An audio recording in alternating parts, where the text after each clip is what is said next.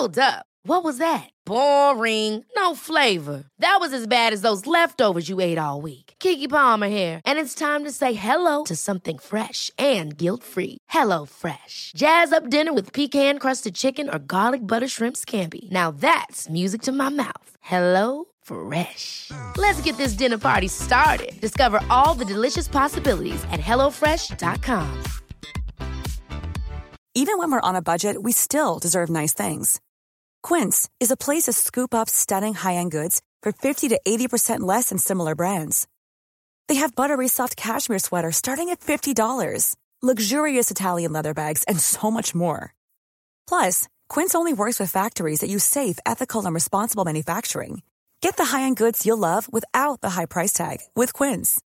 Go to quince.com slash style for free shipping and 365-day returns. Quality sleep is essential. That's why the Sleep Number Smart Bed is designed for your ever evolving sleep needs. Need a bed that's firmer or softer on either side? Helps you sleep at a comfortable temperature? Sleep Number Smart Beds let you individualize your comfort so you sleep better together. JD Power ranks Sleep Number number 1 in customer satisfaction with mattresses purchased in-store. And now, save 50% on the Sleep Number limited edition Smart Bed for a limited time. For JD Power 2023 award information, visit jdpower.com/awards. Only at a Sleep Number store or sleepnumber.com. Hey, it's Ryan Reynolds and I'm here with Keith, co-star of my upcoming film If, only in theaters May 17th. Do you want to tell people the big news?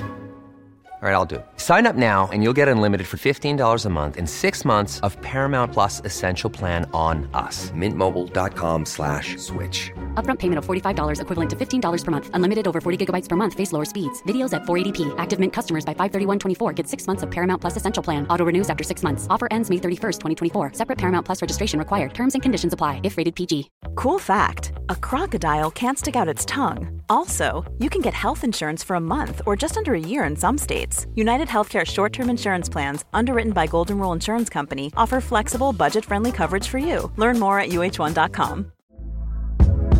Hey there, it's Michele Norris. I'm host of a podcast called Your Mama's Kitchen. When I travel, I'm usually looking for a way to find a taste of home when I'm not at home. And one of the things I love to do when I am at home is entertain. And Airbnb allows me to do that. When I was in California recently, I rented a house that had a great kitchen. And when we were sitting around the table, we're all thinking, we're in someone else's house. Someone could be in all of our homes as well. If you have a home, but you're not always at home, you have an Airbnb. Your home might be worth more than you think. Find out how much at airbnb.com/slash host.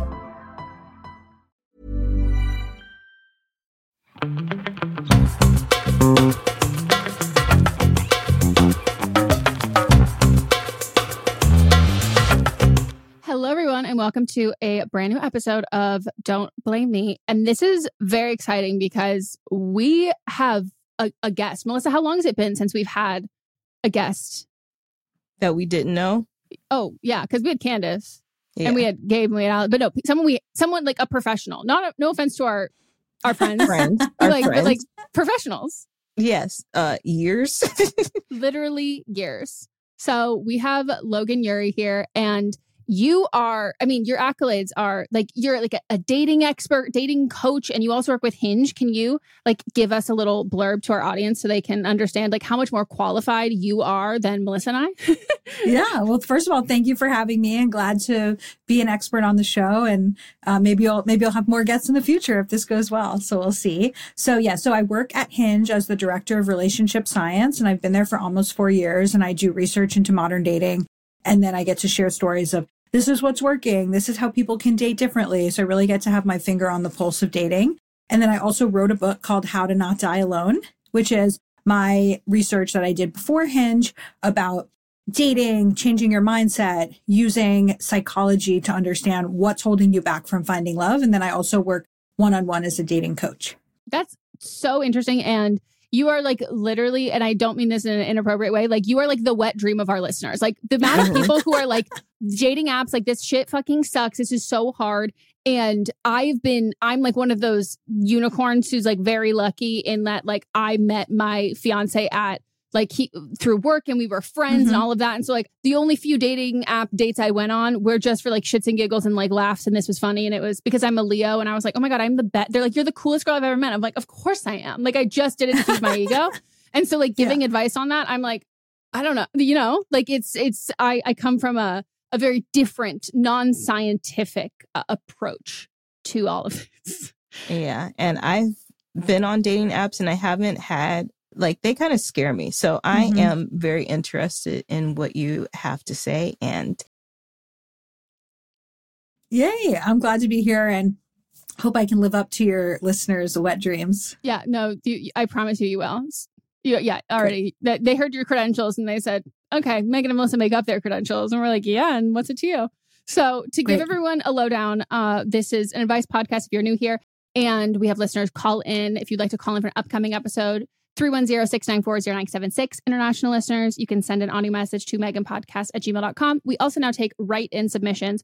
You can send it to the same email or to our Instagram DMs. Keep it under 300 words. Keep the audio messages and voicemails under three minutes. Explain everything, and we will do our best. And we did give Logan a, a, the precursor ahead of time that uh, some people say that they're sensitive. So let us know if you're sensitive. And also, if you're not sensitive, then we're going to go in with our true, authentic, uh, instant reaction of usually some tough love. And hopefully, we'll we'll help people's lives. And don't worry, because if we don't, it's in the title. Don't blame me and now it's don't blame all of us so they can't be mad at us if we don't make it if it doesn't work for them we like to clarify that so and be 18 or over oh yeah or have your parents' permission. And then also, if you'd like, include your pronouns. Yeah. Also, include your age. include your age because we always the advice definitely depends Yeah, I think that's so smart. So what's our first one melissa is it we have a call or write in It's a call. Here we go. Hi, Meghan and Melisa and guest. I am 27 years old and calling for advice on dating and getting into long-term relationships.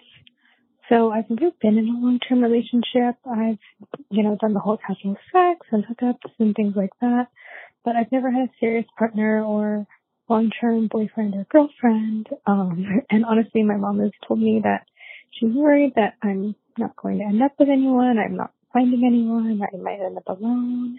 I mean, she hasn't said that, but you know, she's kind of said that. I'm the youngest in my family and the only girl, and my brothers have all been successful in dating and having long-term relationships and partners. And I also feel like as a woman, if you're a decently put together and driven, genuinely kind, straight guy, it's really not that hard to find a girlfriend. Um, but you know, I'm pretty fulfilled in my life. I'm in a PhD program. And I always say to my parents, like, oh, like, that's what you're going to see. Like, that's the first thing you're going to see from me is my degree. Like, that is my child and everything else will come after that. But I just haven't had luck on dating apps because I can't get past the first or second date or even out of like the chats that are in the apps. And I don't know, like, I'm being self-conscious, but I feel like a lot of the guys I've either gone out on dates with or met out at bars are kind of turned off or don't really know what to do with themselves when I say like, oh, where I went to school or that I'm pursuing an advanced degree. And I don't know if you have any pointers on how to get past the chat slash casual dating part of dating apps because I honestly just find it exhausting and overwhelming going on dates all the time and getting cute and, you know, putting my best foot out there and with my best foot forward and keeping good conversation. And I just get kind of disappointed in all the prospects that are out there. And I'm also exploring dating women. I just think that it's hard that I don't have a long-term relationship as a point of reference at all with anyone. And at my age, I feel like a lot of people have had lots of dating experience. So I'm just self-conscious about that. And I could use some advice on how to do that, you know. Thank you. Bye. Oh, also, I love the show. And um, yeah, sorry. Bye. Okay, so let's just talk about her situation. So, first of all, she sounded really burned out. She just sounded like she was having a hard time. And so, I think just acknowledging that from the beginning that dating is really hard. It's hard to keep a positive mindset when you're not getting the results you want. And I think a lot of people go through a cycle of, you know, download the app, date a lot, get burned out, delete the app, and then go through it again. And I think that's just really hard for people and they don't necessarily see results with that. And so then with her, you know, I would also say like, should she take a break? Has she taken a break? Like just kind of starting from like a mindset perspective of how can she get in the best mindset for dating? Because I think where she's from right, where she's coming from right now, it's really hard and it's hard to connect with people when you're feeling this way. The next thing I would do, I'm just going to go through some of the basics is of course, like having the best profile possible. I think we all know that. But then even when I was with some Hinge employees last week and like there's this girl that I work with, she's beautiful, she has an amazing personality.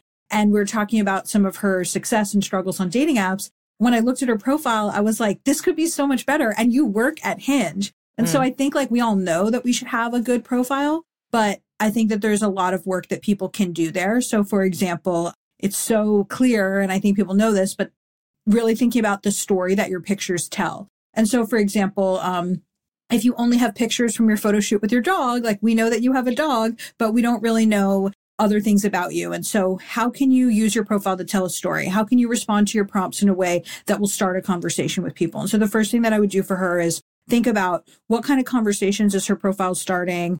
Could she have a better profile that represents this new version of herself and really do that? Then, in terms of chatting, I often find that women complain about who their matches are, but that they are not proactively going after what they want. So it's kind of like if you wanted a dream job, but you didn't tell anyone about it, you just waited to see if recruiters messaged you on LinkedIn and then you were like, there's no good jobs there. It's like, well, you also have to reach out. And so I would encourage her to reach out to men and women and see who she's interested in and put herself out there and send a comment instead of just a like. And then in terms of chatting, really getting off the app as quickly as possible. Hinge isn't really meant for you to be there to have these weeks and months long conversation. It's like meet the person, use it as a matchmaker, get to texting, get to a phone call, get to a video call, get to a date. Really just thinking about it as like, this is how we meet. And then let's have an IRL conversation or let's at least have a video chat. So trying to do that faster. And so she can send messages like, Hey, I don't love texting on the app. Here's my number or I'm going to this event on Thursday. Do you want to meet? Really pushing so that she's getting to those in person meetings sooner because nobody loves that chatting period. And if they do, then they're just looking for a pen pal. So I'd encourage her to really be bold. And if somebody gets turned off by that, then maybe they didn't want to meet up in the first place anyway. And then in terms of first dates, I would really have her think about what is she doing on these dates? Is she going on walks where there's no chemistry? There's nothing romantic about it. It feels like a friend date. Switch it up. Like I think that coffee dates are really boring. It feels very corporate. It feels like networking. Mm-hmm. Of course, you're not going to feel the spark when you're just sitting across from somebody talking about, you know, how many siblings you have. And so really thinking about what side of herself does she want to bring to these dates? How can they be more fun? Is there an event that she wants to go to anyway that she can make her date come to with her? And then even if they don't have a great connection, at least she had fun really just kind of auditing those stages of the profile, the messaging, the first date, the after the first date, the second date, and really saying, what are all the places where I can try something different? I think that will give her a better chance at connecting with someone and she will just have more fun. Like, I feel like she's not having fun right now. She's getting a lot of negative messages. Will I end up alone? And I want her to feel like dating is part of her life and something that she can do in a sustainable way.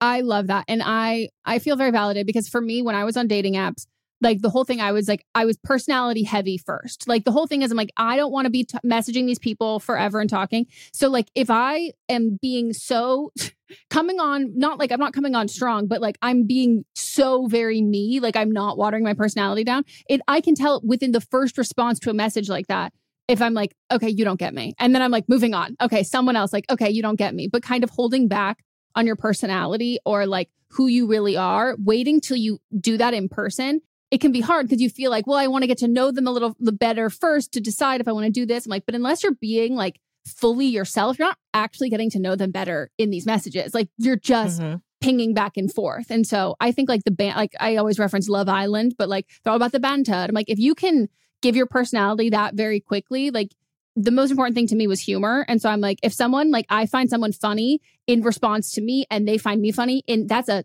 four message exchange maximum, then let's meet up. But like, great doing that, that's it's, it's otherwise you're right. It's like, it's just pen pals. Yeah. Totally.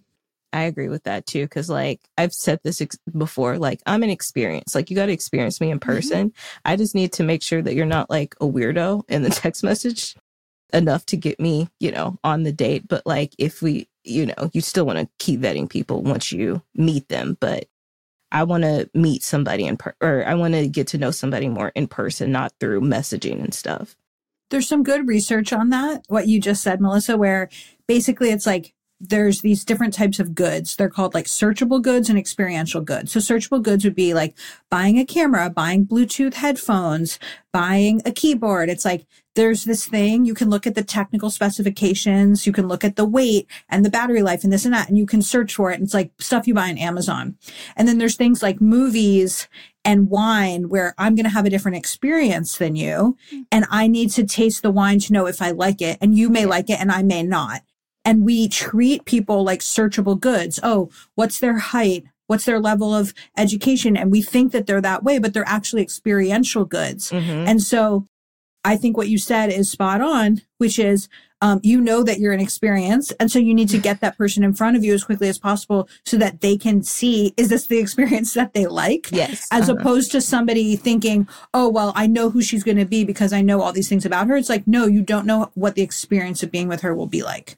Yeah. And sometimes like the experience of I've had where you have a list of the what you want in somebody else and then you Mhm. experience it in real life. Like I was like, I want to date a guy who's like over six four because I'm like I, I lie about my height all the time, but I'm like tall. Um and I Very was tall. yeah, I'm also an actor, so like you know you gotta lie about your height because male actors are short.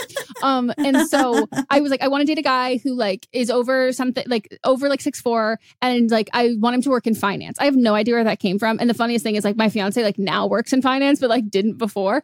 And I met up with this guy. We went on a date, and like it was the best date he's ever been on. It was not the best date I've ever been on. Like he was like, "You are so interested and so cool," and I was like, "Oh wow!" I realize now that like the how tall you are and what your job is, like that is like the the experience of dating you and like this i'm like i'm not having any fucking fun. And like this is not this is not like but so, so pursuing the things that you think are important to you makes you realize like oh that actually might not be that important to me. But you're right if you mm-hmm. don't message those people then you you'll never know and you start building those things up in your head and then it's like oh it's a me problem it's like actually it could be a them problem but you just like haven't met them yet I have a chapter in my book called You Think You Know What You Want, but You're Wrong. And It's basically exactly that. It's like I have so many clients that come in and they're like, Logan, I know exactly what I want. I want a five seven skinny redhead. I just need your help finding them.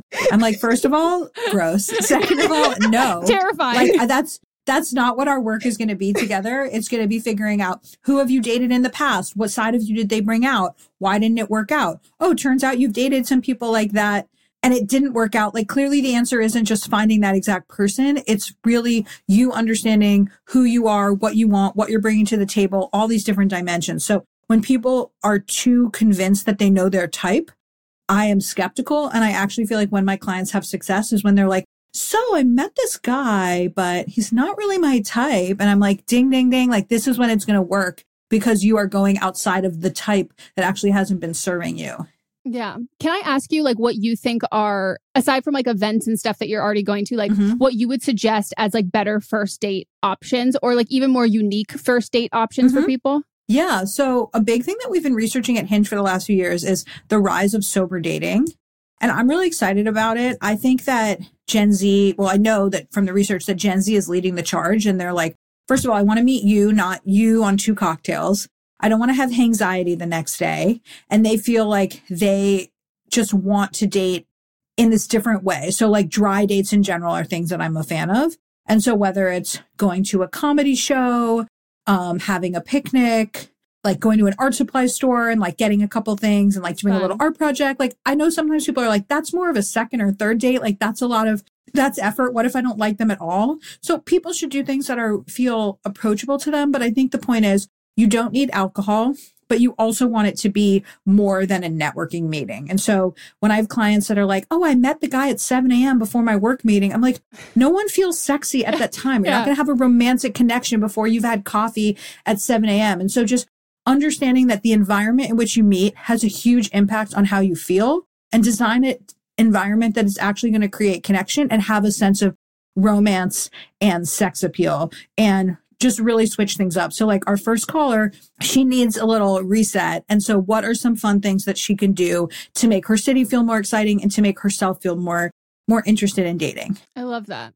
Do you have anything to say to women that feel like that they're super successful and then uh, people don't see them like as someone to like go after to date. Yeah, I, I think that's really common. I definitely hear that a lot. If I had to think about the breakdown of my clients, I would say like a subset of my clients are super successful women who are like, everything in life I've gotten because I've tried really hard. I wanted this job. I went after it. I wanted to run this marathon. I went after it. I have my financial future all figured out. But dating is this one piece that doesn't work like that. And I think I, I'm that sort of type A woman too. And I went to a dating coach and I had the same experience where it's like, why can't I effort my way through this?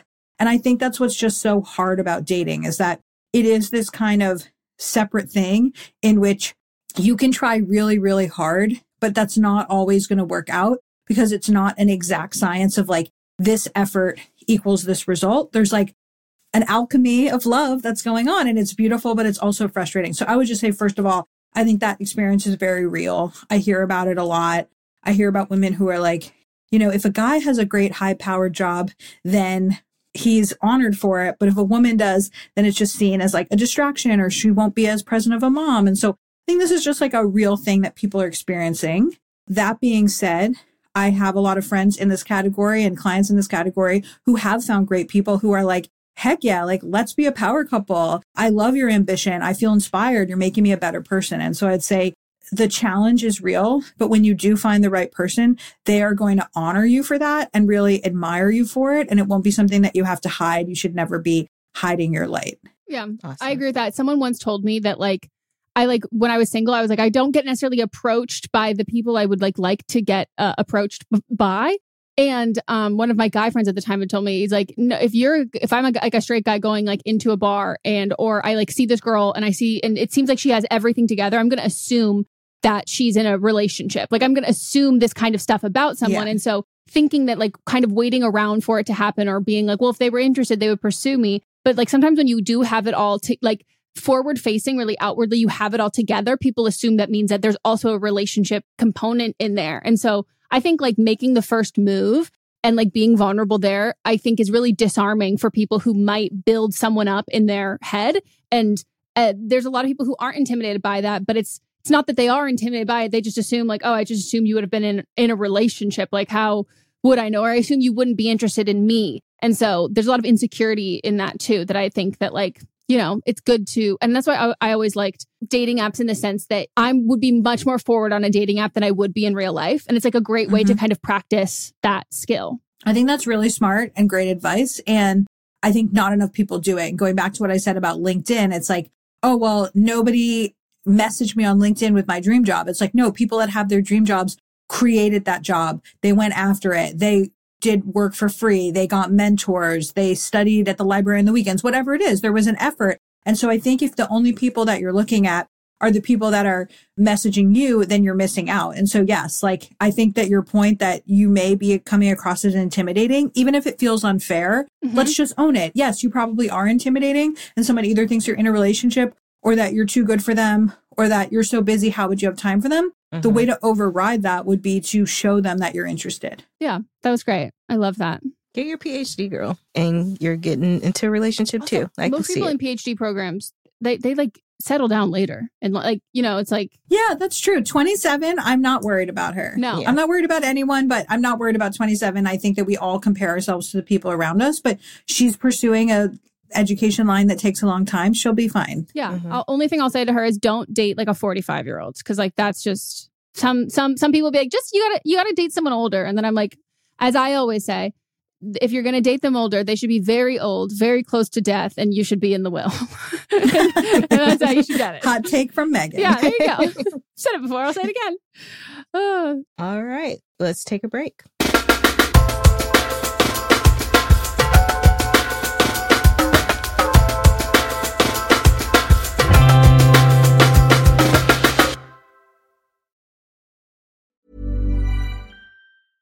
Small details are big surfaces. Tight corners are odd shapes. Flat, rounded, textured, or tall. Whatever your next project, there's a spray paint pattern that's just right. Because Rust-Oleum Custom Spray 5 and 1 gives you control with five different spray patterns. So you can tackle nooks, crannies, edges, and curves without worrying about drips, runs, uneven coverage, or anything else. Custom Spray 5 and 1.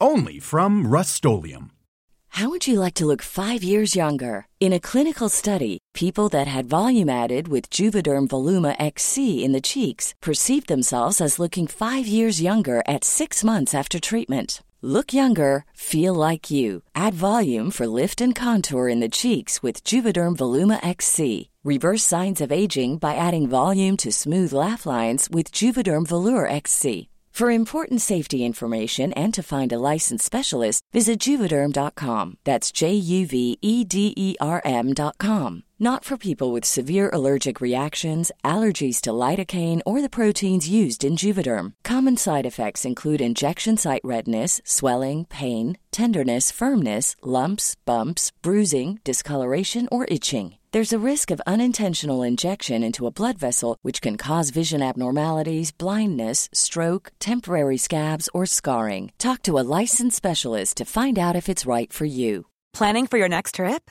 Elevate your travel style with Quince. Quince has all the jet setting essentials you'll want for your next getaway, like European linen, premium luggage options, buttery soft Italian leather bags, and so much more. And is all priced at 50 to 80% less than similar brands. Plus, Quince only works with factories that use safe and ethical manufacturing practices. Pack your bags with high-quality essentials you'll be wearing for vacations to come with Quince. Go to quince.com/pack for free shipping and 365-day returns. A lot can happen in 3 years. Like a chatbot may be your new best friend. But what won't change? Needing health insurance. United Healthcare tri-term medical plans underwritten by Golden Rule Insurance Company offer flexible, budget-friendly coverage that lasts nearly 3 years in some states. Learn more at uh1.com. Quality sleep is essential. That's why the Sleep Number Smart Bed is designed for your ever evolving sleep needs. Need a bed that's firmer or softer on either side? Helps you sleep at a comfortable temperature? Sleep Number Smart Beds let you individualize your comfort so you sleep better together. JD Power ranks Sleep Number number 1 in customer satisfaction with mattresses purchased in-store. And now, save 50% on the Sleep Number limited edition Smart Bed for a limited time. For JD Power 2023 award information, visit jdpower.com/awards. Only at a Sleep Number store or sleepnumber.com. In our live stream, our listeners are always recommending and talking about books, so we're so excited about Book of the Month because this is something that our listeners are going to love. This is a brand that I've been familiar with for a, a, long time. I like love watching people talk about it. I love seeing what books people are reading and like what books they have available. And I, I, I love I love everything about it. So I'm so excited uh, for someone who like you know the ease of getting into a book. A lot of it can feel like really daunting. So to have like a service where it's like you're gonna get like high quality hardcover books, which that's my preferred way to read at incredible prices, but also curated. So it's like amazing, cool, wonderful, great. This is it's kind of like a a straight shot into that and something that book of the month you can do over and over and over again. And one of the great things about it is the longer you are part of the program, the cheaper the books get. Book of the Month's mission is to help readers discover new books they love and promote the work of emerging authors. One of the amazing things about Book of the Month is that every aspect of Book of the Month experience is designed to be fun and special for readers. First of all, the books come in a bright blue box, which is very pretty. Me and Meghan were just talking about them. There's also a fun app to pick your books and track reading progress. And as well, there are reading challenges and rewards. And Book of the Month makes it really easy to decide what book to read next, which for me is like the biggest hurdle. I love when other people make choices for me, especially when they're good choices. And I'm like, cool, I can trust you. So each month, the editorial team reads through hundreds of new titles and they pick some of the best new books for you to choose from. All of the books are so good, you can't go wrong. And I mean that wholeheartedly. When we were picking like our selects for this, I was like, this I like all of them. This is hard. And I literally coordinated with Melisa and I was like, okay, so these are like my top ones. I'm assuming they will be yours. So don't pick the same one as me so then we can swap afterwards. And that's what we did. So we got The Ministry of Time by Kaliane Bradley. And we also received The Return of Ellie Black by Emiko Jean. The Ministry of Time is like people are calling it like if you're a fan of Outlander and like spy novels or time traveling books, it's quoted from Town and Country saying, It's really innovative, fun storytelling. The Ministry of Time is definitely for you. And listed it as 45 of the must read books for spring 2024. And then Harper's Bazaar also said part time travel romance, part spy thriller, and 100% multifaceted joyride. when I tell you that I was like sold. We're also excited about the return of Ellie Black, and this one is about a missing girl who returns, but that isn't the end of the story. It's only the beginning. We both like a, a, a detective book. This one is uh, 20 years since Detective Chelsea Calhoun's sister vanishes. Ever since, Chelsea has been searching for signs for closure for other missing girls, but happy endings are rare in Chelsea's line of work which that sounds so intriguing and I'm looking forward to reading this novel so much. Can't wait and we're so excited to usher in this new sponsor. And we know y'all are already going to love this. Plus we've been recommended this so many times. Mm-hmm. So I, I we we've already got fans in you. Try the service yourself at bookofthemonth.com and you can get your first book for $5 with code PETALS. That is your first book, $5 at bookofthemonth.com using code PETALS.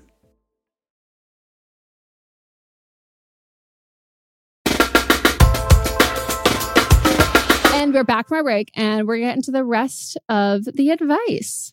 All right. The next one's a write in. Hi, Meghan, Melisa, and guest. I'm 22, she, her, and need advice with first messages slash getting dates from dating apps. I moved to a new city in September and have been wanting to meet new people and go on dates with the aim of getting into a relationship. I've been using Hinge because I heard it's better for finding guys who are looking for something more than just a hookup. However, the people I match with don't often message first, and if they do, the conversation goes on too long before they initiate a date and I get bored and stop responding. LOL.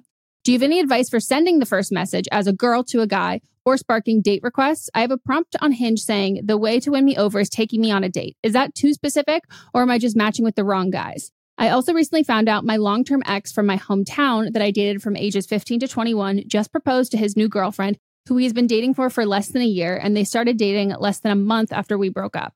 Any advice for not letting this consume my thoughts? I'm not having a sad emotional response, but I was super shocked that he was obsessed with the idea of proposing to me less than a year ago. Like, how can someone move on that fast? I worry that I will never connect with someone in the same way. Thank you so much. Love the podcast. Oh, that's tough. I would be so bitter. and so mad. Oof. Oof. Yeah. Yeah, those dates are hard. So she was dating a guy. He was ready to propose to her. Then they broke up. Then he started dating another person within a month. And then now he's engaged to her and they've been dating less than a year. Yeah, I mm-hmm. think that is a challenging timeline. Yeah. It's interesting that she said she's not sad about it. She's more like, how could this be? Yeah. Shocked. How could he move on? yeah. Well, yeah. I, I think like that's like the hard thing of when you've been dating, like we we talk about in the podcast a lot, like dating through like you're growing up, like your formidable years of like when you go from dating in multiple venues, like high school to then college mm-hmm. or out of college. Like, so someone becomes kind of like a barnacle of a, a time in your life. They become attached that you associate with them with that. And so I think like moving on from that and realizing that it can feel like maybe that connection wasn't reciprocated in the exact same way. But some people, they can bounce to things without it meaning that how they felt for you is totally gone. But to me, this sounds like someone who really wanted to get married. And mm-hmm. that was the yeah. the goal. And you didn't it. want to, so they moved on and found somebody that did. Yeah. If I'm thinking about the connection between the first two callers, I think one thing is that idea of comparison is the thief of joy. Mm. So the first caller is 27 and they're like, everyone else is having these experiences and I'm not. Am I behind? And the second one, I don't get the impression that she wishes she was with this guy. She's just like, should I be somewhere else? Or like, because he's moved on and he has a fiance now, am I behind? And so I think so many people just have this experience of feeling like they're behind. But she never said, I want to be with him. I wish we were still together. She's just like, am I, am I late to the game? Yeah. So, uh, so moving to a new, she moved to a new city and wants like meet more people. So one of the things like I get, so do, do we have any advice for sending the first message as a girl or sparking date requests. I think the date requests you gave initially were good, but like what messages mm-hmm. do you think yeah. work well as a first message for openers? Sure. Yeah. Let me give a few ideas there. So, first of all, I think moving to a new city is challenging because you don't have that like built in crew, but it's also an excuse to get out there and meet new people. And I feel like if you go to an event, you can just say, Oh, hey, I'm new. Like, um, this event is great. Like, where else should I go? Or it's just an excuse to introduce yourself to people. And I think there's this um, concept in psychology called the fresh start effect, so basically, beginning of the year, beginning of the month, beginning of a new season. When you move, it's a chance to make new habits and it's a time when people can change because in general, behavior change is pretty hard. So she should take advantage of the fresh start effect. I have this concept in my book called the events decision matrix, which is basically figuring out what are the events that you should go to to meet new people. And so basically what you do is I'll try to visualize it for listeners. So basically there's a vertical line and a horizontal line. And for the vertical line, you say, what is the likelihood that I'll interact with people at this event? So things that are really interactive would be things like, like a book club. That's one that like my clients have met a lot of people at. It's like you go to the book club, you've all read the same book or hopefully you've read it and you're going to talk about the book club. You're going to talk about it. A really non-interactive one would be like a horror movie marathon where like maybe you all love horror movies, but you're not going to talk to anyone there. And on the other line, you say, what's the likelihood that I'm going to like this event from something that you're not interested in at all to something that you really like. And so you want to find stuff in the upper right hand quadrant. That's kind of the, the golden space, which is high likelihood I'm going to talk to someone and high likelihood I'll like the event. And so if you prioritize events there, then even if you don't meet someone, you still had a good time because it's an activity you liked and you know that it's the type of thing where people meet. And so she should look at meetup or Facebook events or, you know, local art things, whatever she's into and see what are local events that fall in that upper right hand quadrant for me. And she should really go to those. In terms of the apps, it sounds like she's kind of trying to figure out where she falls in terms of how proactive to be. And I would say be extremely proactive. All the data supports this. So it's like men are happy when somebody messages them and happy for somebody else to make the first move. It doesn't make them value the person less. And to be honest, someone who you really are interested in, other people are interested in too. So you can stand out by making the first move. We did really cool research on Hinge where we thought, when should people say that they're looking for a long term relationship, right? People ask me this all the time. On my profile, first date, when do we message? Um, second date, I don't want to come on too strong, but I don't want to waste my time. And so we did this experiment where we had different profiles and we showed them to 12,000 people. And sometimes the profile would say, I'm looking for a long-term relationship. And sometimes they would say, I'm looking for, you know, someone kind and adventurous, like something more vague. And what we found is that if you say on your profile you're looking for a long-term relationship, people who are also looking for that are 10% more likely to send you a message. So amazing. You're hearing more from the people you want to hear from. But perhaps even better, someone who wasn't looking for that is 17% less likely to send you a message. So those fuckboys that are going to waste your time are not messaging you. So you're turning the right people on and the wrong people off. And so the application to her is that she should put what she wants on her profile, but she should also be really bold about, you know, the key to my heart is taking me on a date, but then she should add a hook. So she could say, you know, extra credit if it's sushi or extra credit if you take me on a hike I've never done before. Like something that's a little more specific and playful. And I love for every prompt to have that kind of hook in it where it's like, if I wanted to message you, it's so easy for me to know what to message you because you've asked me a question that I can then respond to. Yeah, I I feel so validated in some of the advice we've given over the years on the show because like I've said the same thing to like on the podcast and off the podcast to friends about like who are like I don't want to like say that I'm looking for a relationship. I don't want to come on too strong. And I was like, you're ruling out all of the people that are going to break your heart and you are inviting all of the people in who you're actually trying to pursue something with. Like you're just whittling down the pool to exactly who you're looking for. Like this is not going to affect you negatively at all. And also like I would say about the prompt, I think like incorporating the fact that she's in a new city, like I think that could be really fun. Like if you have like a specific interest, yeah. whether it is like you love bagels, you love sushi or something, and it's like the way to my heart is taking me to your favorite this spot like because like I'm new to the city like or something like in the profile which explains that because there is mm. nothing that specifically straight men love more than introducing the women they're interested in into things of being like, oh my God, like people are so fucking passionate about like, I mean, it's LA here. So like people are so passionate about who has the best tacos. People are so passionate about like yeah. who has the best of this. And that is like sharing something that you love with someone else who's like open and predisposed to like want to love it too, I think is like such a good way to make a connection. And it's also like, I don't know, like I think like one of the subtle ways is like I love to see in my friends or people who they're dating, like the person who is showing someone something cool, them looking at their reaction and they're getting so happy that the person that they're taking is like happy mm-hmm. there. So like it's a um, you know, I, I don't think it comes across in like the kind of like weird flexy, like I'm going to show you that and I'm like better. It's, it's people like sh- sharing those things and it's like a point of connection and yeah i think being i think she should i think i agree with you like be even more specific in the prompt because that's like I always found like the funniest, the best ways I would respond is like if someone gives you a profile where I'm like, no one has anything to say. They're gonna have to sit there and like think and try and be so creative and respond to something as opposed to making it open the door for them, like make it easier to start. That's that. exactly that's exactly what I think. So like my phrasing around that is that people think a profile is a monologue. I'm just monologuing at you, but it should actually be a dialogue. It should be the opening line that creates the conversation. So saying, I'm new to LA. I've heard the best tacos are at blank. Prove me wrong. Mm. Like so many people would be excited about that. Like show the hot take, mm-hmm. have somebody be like, absolutely not. And I must rectify this immediately. Like that's, that's engagement. That's people being excited to talk to you. I love your point about people have pride in their city and she should lean into that. I think those are really good points. And so everyone listening should audit their profiles and say, am I giving people a layup? Is this an opening line that somebody can respond to? Am I making it easy for somebody to reach out? And second, they should be reaching out to other people as well. Yeah. Because it's like Facebook Marketplace. Like you want that really cute bed. Everyone else wants that bed too. Like you better message. Like you better, you can't just like sit around it and, and wait for that t- to happen. I wholeheartedly agree with all that. I think people forget that because if you're at a party and there's a hot person and everyone's talking to them, you have the visualization that you're competing against other people think sometimes on an app, we can forget that. And I'm not trying to emphasize this point of competition or make people feel bad, but it's like when something is desirable, other people desire it too and go after what you want. Mm-hmm. Yeah. Yep.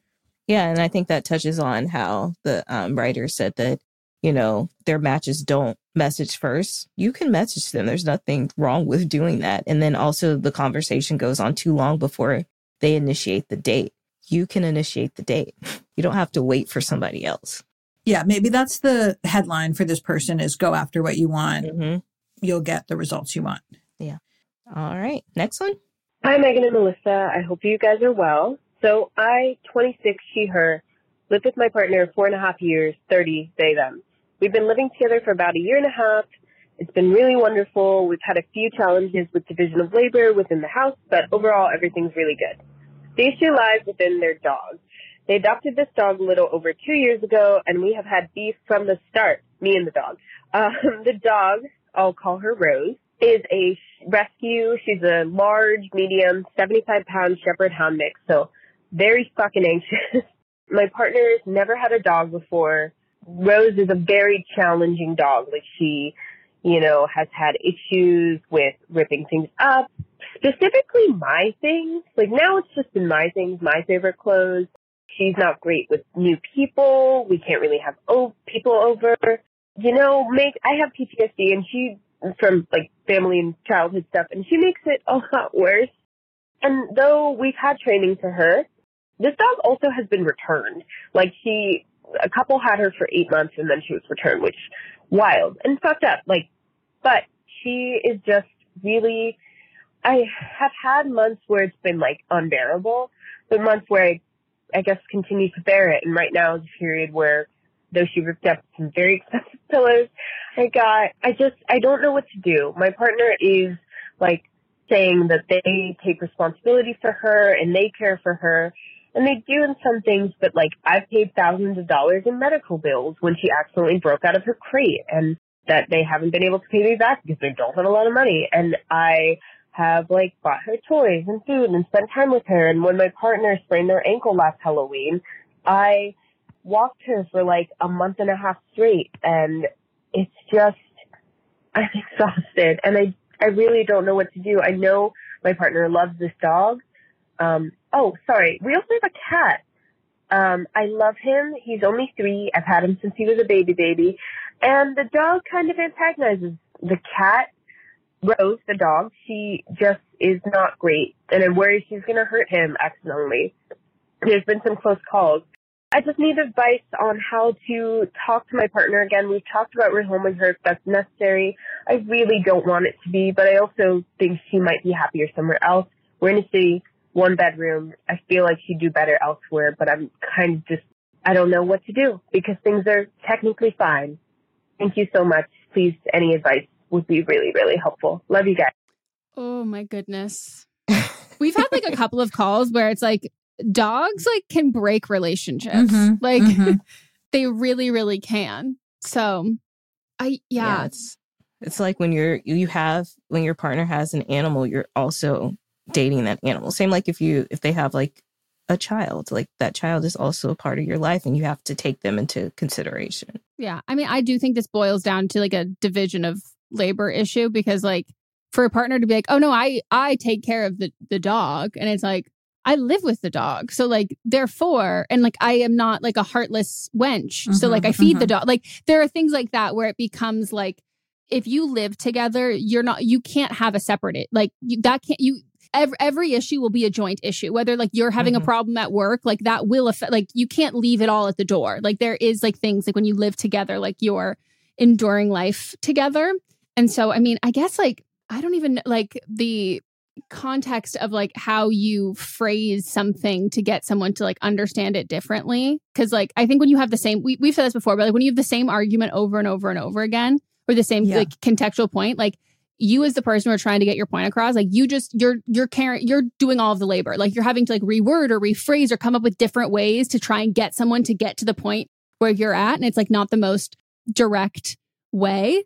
But i mean my automatic go to at that point is i'm like if you've had the same i think if you've had the same argument f- for like months and like things have not changed and like you're getting more and more frustrated and building more and re- more and resentment i'm like that's like therapy or breakup but like that's i'm also extreme so like what what would you say to like a client if they were like dealing with like this stage This one's hard. And I'm like, oh my gosh, am I just not a dog person? Like, I just am so annoyed on their behalf. And like, I Me did too. grow up with a dog, but it's been a while since I've had one. So I feel like I'm just, I miss that part of like, it's just been a minute since I've had a pet that I have that feeling about. So just as a third party listening, I'm like, this sounds terrible. Like, it's expensive. It's hurting your social life. You're resenting your partner.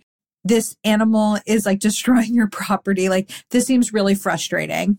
And so just I have a lot of um, compassion for the person. And I think she's actually being even more empathetic than the average person would be like, people like how long has it been a year? Like I think other people would have been like, it's me or the dog a long time ago. So first of all, she's shown a lot of patience and empathy. I think, yeah, what are the things that I would talk to her about? I think I would talk to her about the acute problem, like what's happening with the dog now, and then also the larger situation of like, is this the kind of person that you want to be with? And not to be so dramatic to say you should break up over a dog, but okay, acute problem first. So is it sustainable to have this dog long term? Other people have said that this dog was really challenging. Are there other people that are better suited to deal with this type of rescue? Does your partner understand how you feel about it? What changes have they made? Are they planning to pay you back for those expensive vet bills? I would just want to understand like what's happening in the dynamic now and can we make this better for you soon because it doesn't sound like this is a good living situation. And mm-hmm. in the bigger picture I'd be like is your partner responsible? Do you feel like they take on responsibilities that they actually can't manage and then you have to do that? What is the division of labor in your relationship? Do things feel equitable? Do you feel heard? Do you feel like this is your partner who can help you solve problems or are you the problem solver and they're the problem creator? Is this a symbol of something bigger going on? And so let's make sure that you feel comfortable in your home, but let's also make sure this is the right relationship for you. Yeah, I agree with That's that great. wholeheartedly. Yeah. Because I think like I always say that like one person can have a problem and the other person cannot have a problem at all, but the other part person having a problem that you should have a problem with that. Like you shouldn't you Mhm. shouldn't just be like, well, that's fine if like I'm cool with it and it's like, well, I'm not cool with it. And it's like, so therefore you should not be cool with it because you care about me and you want this. So like I I I agree in the sense of like what are you doing as a part like what is your partner doing to change this because this is you can't continue on like this and even if they can you can't and so then like Mhm. i agree I, for me it would have i a long time ago probably would have and I, I also i didn't have great pets growing up and so i do think i have like a way shorter fuse with this kind of stuff and like i wouldn't date someone like, like who i wouldn't have done this but yeah I, I think that like the responsibility aspect of it like it also just becomes like it goes from being like annoying to being unsexy to being repulsive. And like it translates into like how you feel about your partner. It goes from being like, I'm annoyed by you to being like, I don't find you sexy right now. And then you're like, I'm repulsed by the like the, the sight of you and the thought of you. And that becomes like a you can't come back from that relationship wise, I don't think. Yeah. And also, this is a lot of dog to have in a one bedroom Mhm. apartment with two people and a cat, like that maybe the dog just isn't happy being in that small Mm. space too and they need some place where they can like run around and that may be why that why they're acting out Yeah. Yeah, it's almost like the caller needs permission to say this isn't working, but is scared because the other partner really loves the dog. But it's okay to say this isn't the best environment for the dog or us. Mm-hmm. Yeah. And if there's no solution, if you if you can't find something of like, well, what can we do to change this? What can we do to work on this? Like if there are no other like then that is that is rehoming the the dog. Like that it, it becomes like there's very rarely if both parties are putting forth all of their effort to find a solution or find a next step or something to try eventually like you will run out of things like there isn't like a surprise thing that like will just like pop up one day like if you're actively searching for those things like eventually like you do run out of you do run out of options. Like there it's not limitless and it sucks that it's not the one that you maybe ideally want to do but like yeah it's probably it might be the best one for the relationship and for the dog but i also think that like your partner should take some responsibility for trying to work on the problem and you should take a back seat to that because i think it shows i think it shows the your partner's character about they don't want to they don't want to watch you be miserable and they want to be proactively trying to get this situation to be something that you're both enjoying. Yeah, I think your point that if I have a problem, you also should have that problem is really mm-hmm. smart. And maybe the caller is not implying that. Maybe it's kind of like, so I have an issue with the dog, but my partner loves the dog. It's like, no, we have an issue with the dog. yes. Yeah, wholeheartedly. Well best of luck. I would have been out so long ago. Also big dogs scare the shit out of me. So i would have been whew, i've been cowering in a corner all right we're gonna take another break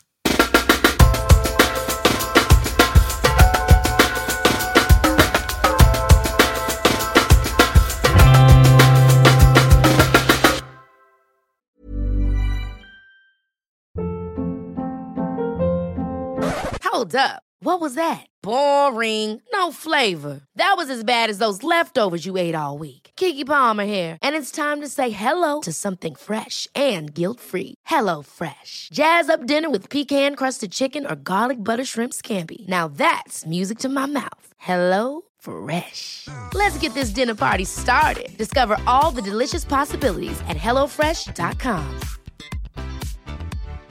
Why don't more infant formula companies use organic, grass fed whole milk instead of skim? Why don't more infant formula companies use the latest breast milk science? Why don't more infant formula companies run their own clinical trials? Why don't more infant formula companies use more of the proteins found in breast milk? Why don't more infant formula companies have their own factories instead of outsourcing their manufacturing? We wondered the same thing. So we made ByHeart, a better formula for formula. Learn more at byheart.com.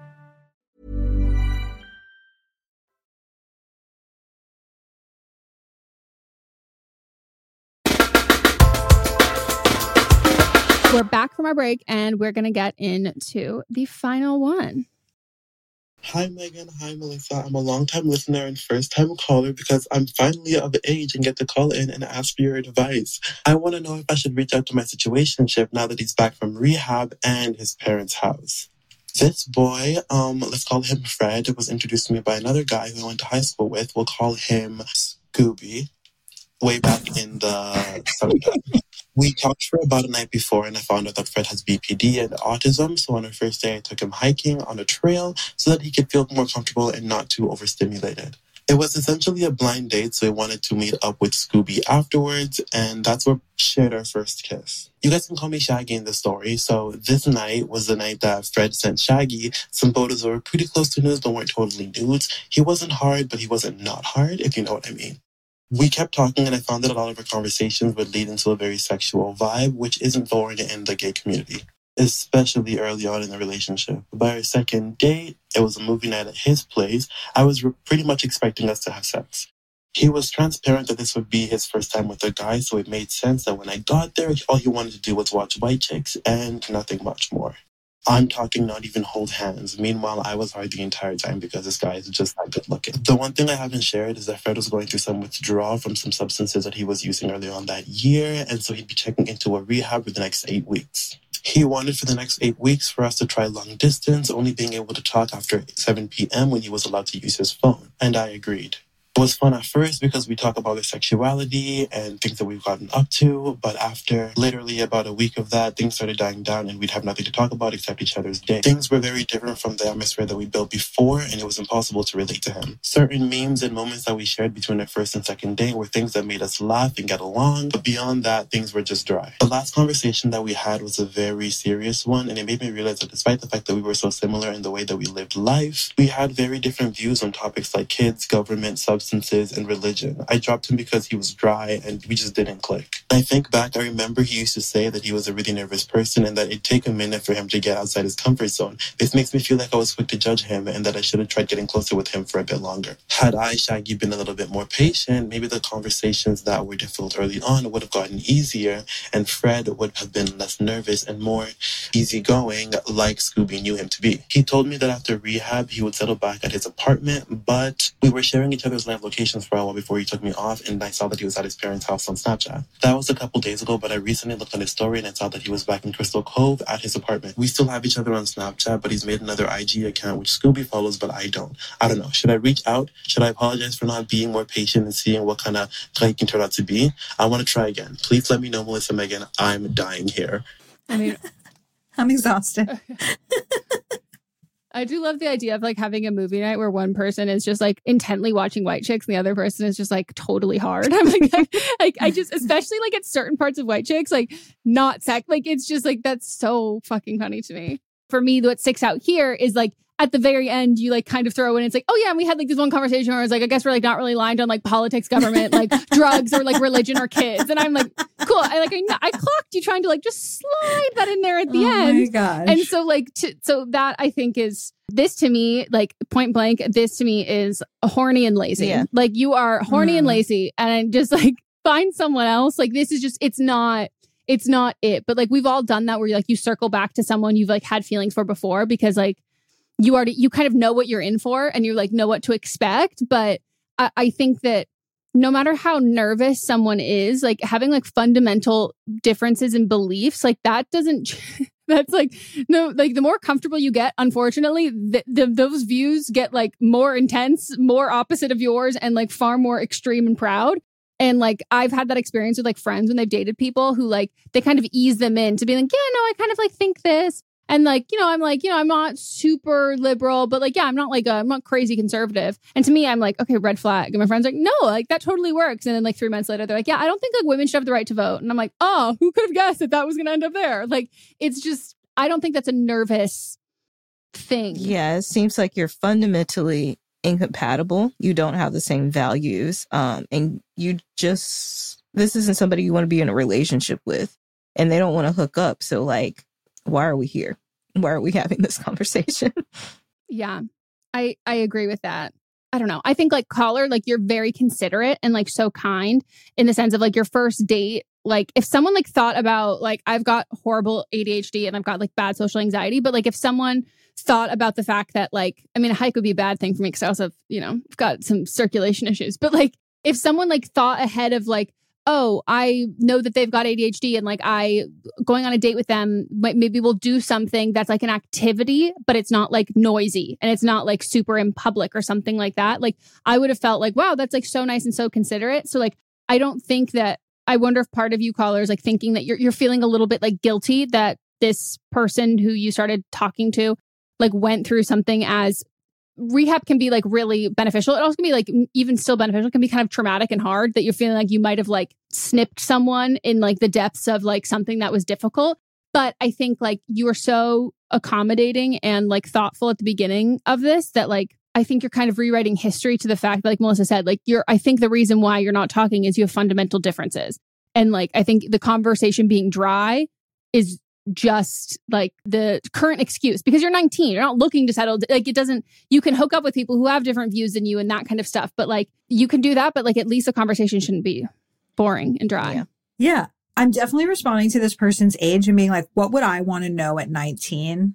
Like, what do I know now that I didn't know then? I, what keeps coming up for me is this idea of you really get to choose what environments you're in. You get to choose who you spend time with. You get to choose how people make you feel. And I think that when you're younger, you don't realize that. And you're like, oh, I get what's given to me.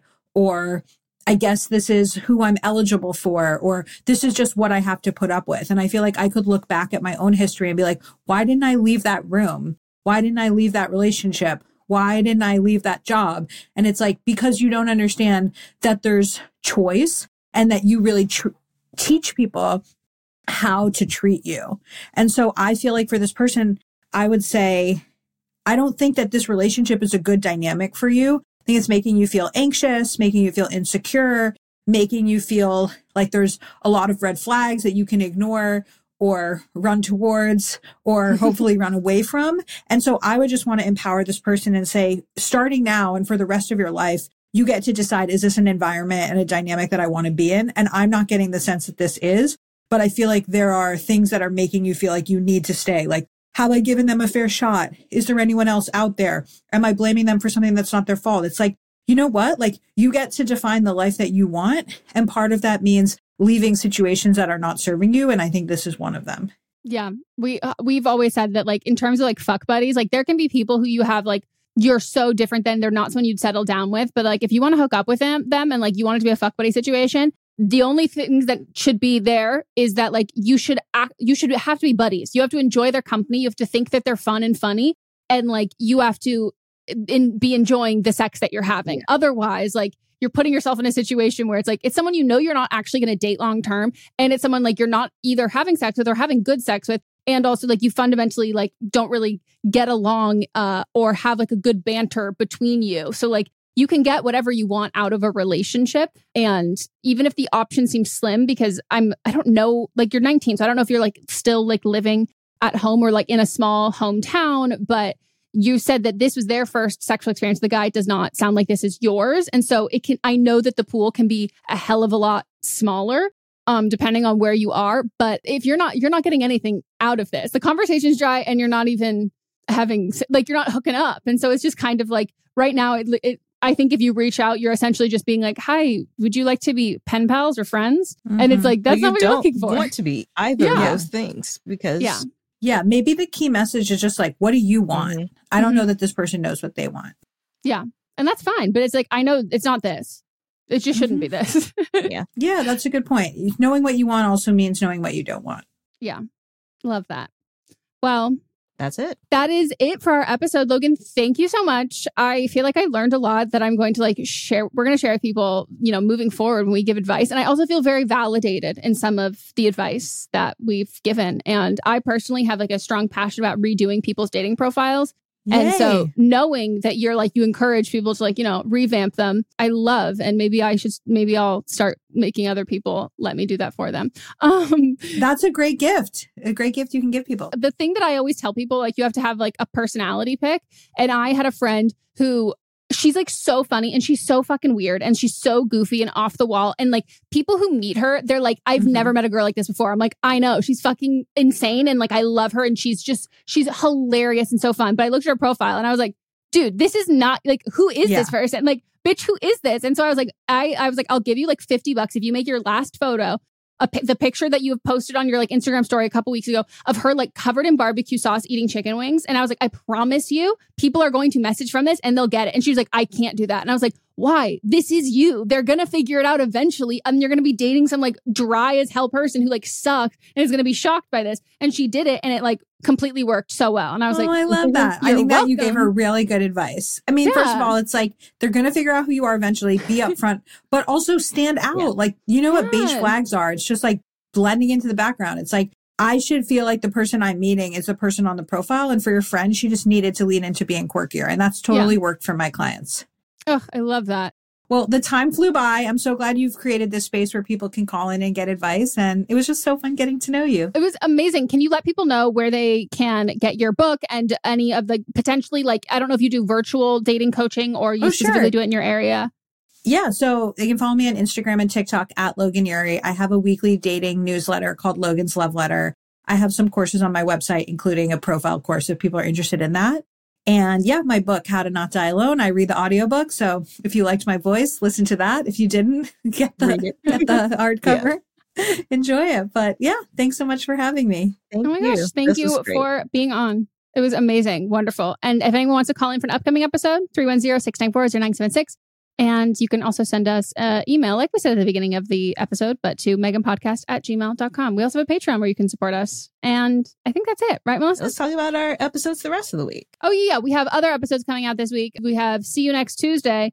Logan, you're about to learn that we love a little pun. See you next Oh, Tuesday, a where we just talk on Tuesdays uh, about little things going on in our life, lots of fun stuff. Melisa gives a uh, where she's been, what she's been doing. She also talks about her dating life, which Melisa, that's going to get some people to be like, I'm going to listen on Tuesday because this bitch doesn't say a word about her own current dating life. Yeah, I only say things when it's over. There's a hint. Yeah. and then there you go. It's a hint. And then uh, on Thursdays we have, but am I wrong? Where you probably heard this episode that you were like, wow, Meghan and Melisa are always right. You are right. We're never wrong. So we tell you when you are being wrong. And when pop culture celebrities, all of those things uh, in, in the zeitgeist with our, our sparkly pink gavels, we decide who is who's good and who is evil. Um, and then we have Fisting Friday, which I can't even believe I'm saying that. So, so sorry, Logan. We just met. We have a podcast called Fisting Friday solely for the reason that we made a joke and then we like couldn't get it out of our head, so we could never fucking rename the Great. the Alliteration is always appreciated. I, I like that. I like that. That's what I say. So that's where we read the results because people can vote on um, who they think is wrong in each episode of But Am I Wrong? And we read the results and we talk about things. But this week, um, I'm just going to be updating people on one of my favorite internet deep dives. Hint: Timothée Chalamet is involved. Woo! All right. That's it. Amazing. Well, thank you so much for joining us. I loved And- it. Yeah.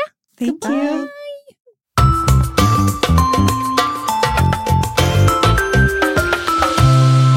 Don't Blame Me is a production by me, Meghan Rienks. And me, Melisa D. Montz, plus Diamond Imprint Productions. Post production sound and editing by Coco Lorenz. Production assistance by Melanie D. Watson. and music by Giacomo Picasso and Ryan Hunter.